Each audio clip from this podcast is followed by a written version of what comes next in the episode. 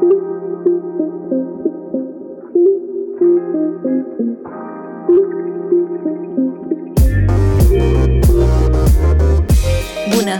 Asculți podcastul Strategii de comunicare eficientă. Sunt Antoaneta Banu, creative hostul acestei platforme despre People and Communication. Mă preocupă de ceva vreme acest subiect, mai ales că, într-un sens comun, în ultimul an și jumătate viața ne-a pus pe toți la încercare. Am văzut oameni despre care puteam să jur că sunt precum stânca de puternici.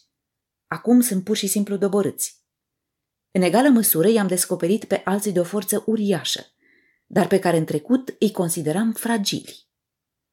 Pe mine însă, în perioada aceasta de un an și jumătate, m-a ajutat să mă cunosc și mai mult și mai bine. M-a făcut să mă descoper și să-mi argumentez că da, la unele capitole sunt așa cum cred, la altele mai am de lucrat. Dar am descoperit că există și o altă Antoaneta la care nici nu mă gândisem vreodată.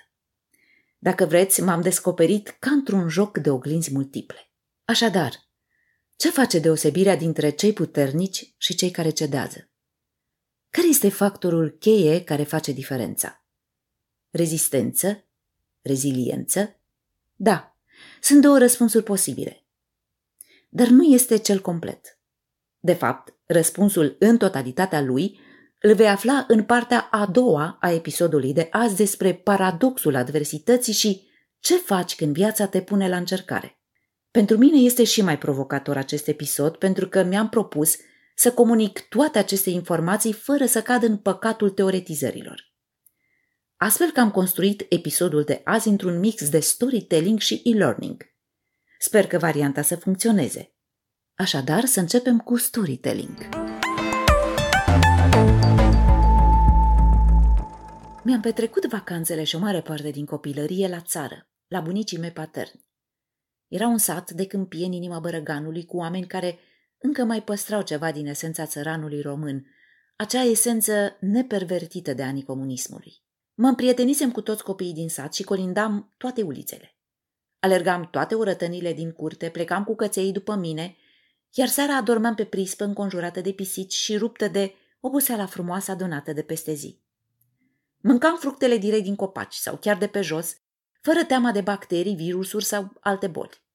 Totul era curat ca natura însăși. Mergeam la udat grădina de legume. Dădeam de mâncare animalelor din curte, uneori mergeam la pădure cu bunicul urcată pe cal lângă el, sau, pe la început de septembrie, când încă nu eram recuperată de-ai mei pentru începerea școlii, mergeam cu căruțele pline cu butoaiele cu prune la făcut de țuică.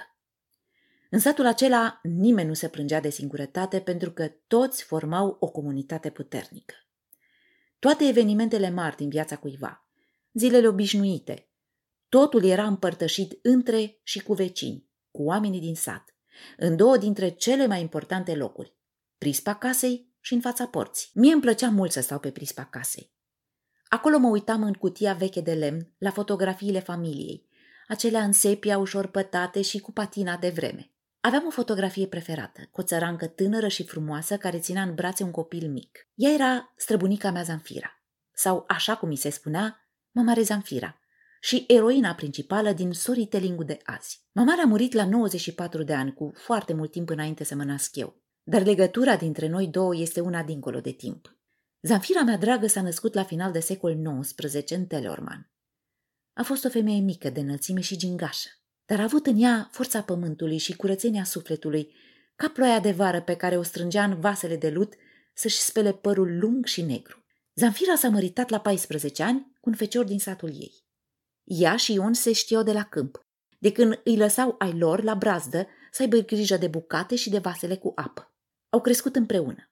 Au lucrat pământul împreună, dar viața lor împreună a fost tare scurtă. Străbunicul Ion a plecat la războiul cel mare în 1916 și nu s-a mai întors. A murit pe front în 1917. La plecare au mers împreună până la marginea satului, ținând de mână pe băiețelul lor de șase ani, Marin, bunicul meu. Mamare Zanfira și-a crescut băiatul singură. Și nu s-a plâns absolut niciodată de această singurătate. Nu-i plăcea să-i se spună văduvă de război. Dar spunea cu mândrie că bărbatul ei, Ion, a plecat cu misiune de la Dumnezeu. Mamare Zanfira nu știa să scrie și nici să citească. Dar Zanfira era foarte bogată. A avut o forță uimitoare de a nu ceda. Știa că Ion al ei nu se va mai întoarce vreodată, dar cu toate acestea se ducea din când în când la marginea satului și se uita în zare. Muncea la câmp, la boier. Își ținea casa curată și și-a crescut copilul pe bunicul pe care l-a dat la școală. Nimeni nu a auzit-o să spună că nu are cu ce, că nu are bani sau că este o femeie singură. Și-a transformat singurătatea dintr-o vulnerabilitate într-o putere. Cum a făcut? A început să le adune în curtea ei pe celelalte văduve din sat.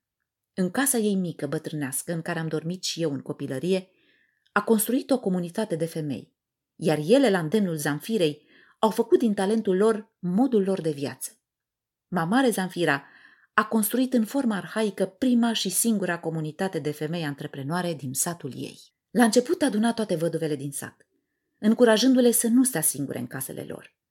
Vara le așeza pe iarba din curtea ei, sau iarna le strângea lângă sobă pe patul de lemn din casă și le punea să-și ostoiască dorul și durerea după bărbații dispăruți, în florile de pe i, în modelele țesute pe macate și în costumele cusute de ele. Boierul pe moșia căruia se afla satul a aflat de ce făcea Zanfira. A chemat-o la conac într-o zi să arate doamnelor venite de la oraș în vizită la moșie ceea ce producea ea. Doar că mamare nu s-a dus singură, ci împreună cu mica ei comunitate și cu câte ceva din ceea ce lucrau femeile satului. După modelul reginei Maria care purta costum popular, cucoanele din lumea bună au început să fie interesate de iile și fotele lucrate de văduvele satului. Așa au început femeile din sat să vândă ceea ce produceau. Au mers și la târg și vindeau și acolo pe bani puțini. Zanfira aduna bănuți pe bănuți, cât să-și trimită băiatul măcar la școala primară. Mamare și-a dorit ca băiatul ei Marin să știe carte. Și a reușit. Cu timpul comunității de văduve, i s-au alăturat și celelalte femei și fete din sat. Casa Zanfirei a devenit mult prea mică pentru femeile, fetele și copilele din sat. Și uite așa împreună au trecut al doilea război, foametea din 46, comunismul, au îmbătrânit împreună, au văzut și au crescut generații și generații. Au construit o comunitate care a avut forța să îi susțină pe bărbații satului, au creat și au lăsat o moștenire. Iile și costumele lucrate de mamare Zanfira și de femeile strânse în jurul ei ne arată că oamenii sunt mai rezistenți fiind implicați și dedicați și simțind că aparțin unei comunități adevărate, lucrând împreună pentru un scop comun și că sunt acolo pentru a se sprijini reciproc.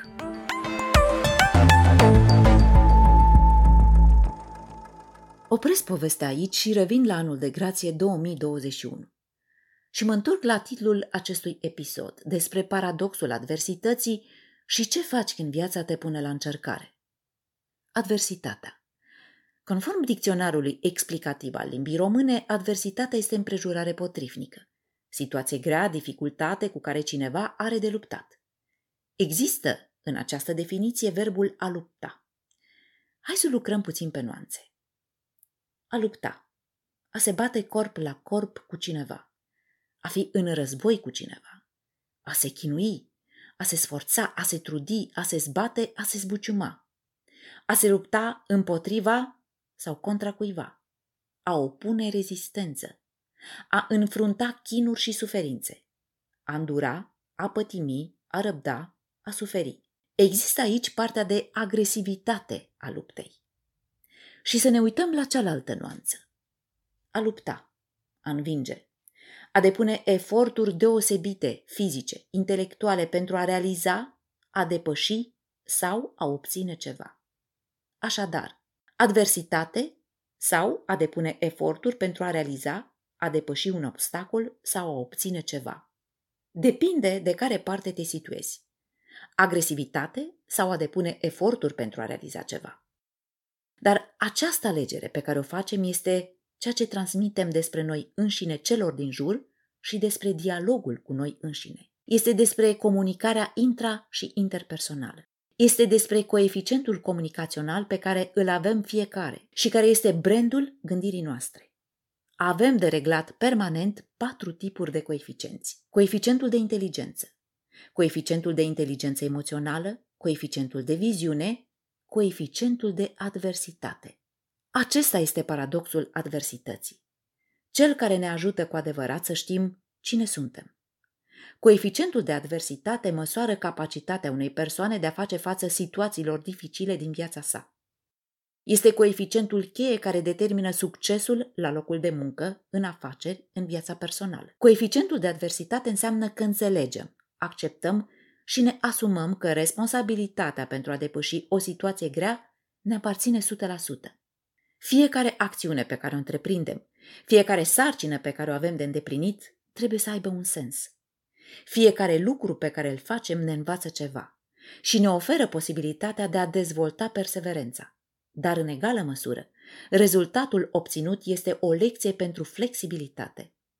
Coeficientul de adversitate ne permite să avem o atitudine pozitivă în fața schimbărilor care apar în viața noastră sau în fața piedicilor întâlnite, rămânând calm și stăpâni pe noi înșine. Astfel, coeficientul de adversitate înseamnă sens. Nimic nu poate exista în viața noastră fără să aibă un sens.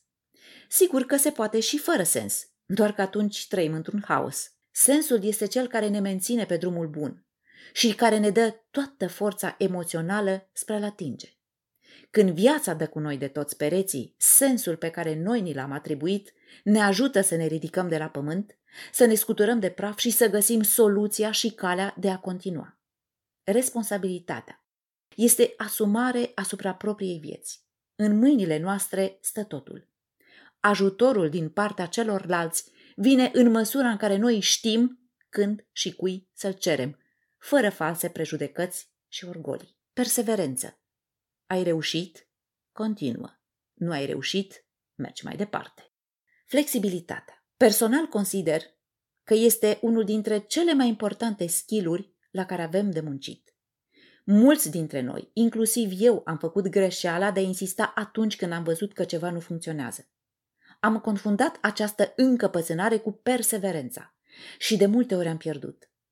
Flexibilitatea este abilitatea de a înțelege de ce acel ceva nu funcționează și de a te replia, de a găsi alte și alte soluții spre a-ți urma sensul. Paradoxul adversității sau coeficientul de adversitate este un excelent susținător în dezvoltarea sentimentului de apartenență, mai ales de apartenență la grup.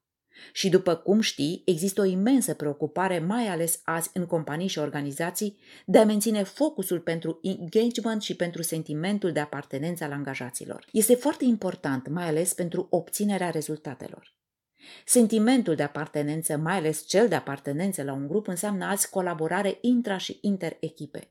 Înseamnă identificarea cu valorile comunității din care faci parte și dezvoltarea stimei de sine. Povestea adevărată a străbunicii mele, Mamare Zanfira, este un studiu de caz despre coeficientul de adversitate. Într-un alt secol, unul fără evoluție și dezvoltarea tehnologiei de azi, într-un sat izolat, nu în unul global așa cum trăim noi azi, o țărancă simplă, fără carte, a refuzat statutul de victimă și a dat un sens nu doar propriei vieți, ci unei comunități întregi. Ceea ce nu te doboară, te întărește. Azi, noi îi spunem mantră. Poate că pe vremuri, mama Zanfira i-ar fi spus crez.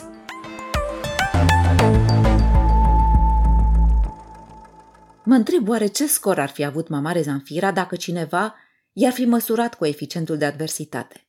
Am folosit povestea vieții ei pentru a discuta despre cât de important este pentru noi acest coeficient comunicațional, cel de adversitate, și că brandul personal despre care se vorbește atât de mult se clădește solid pe brandul de gândire.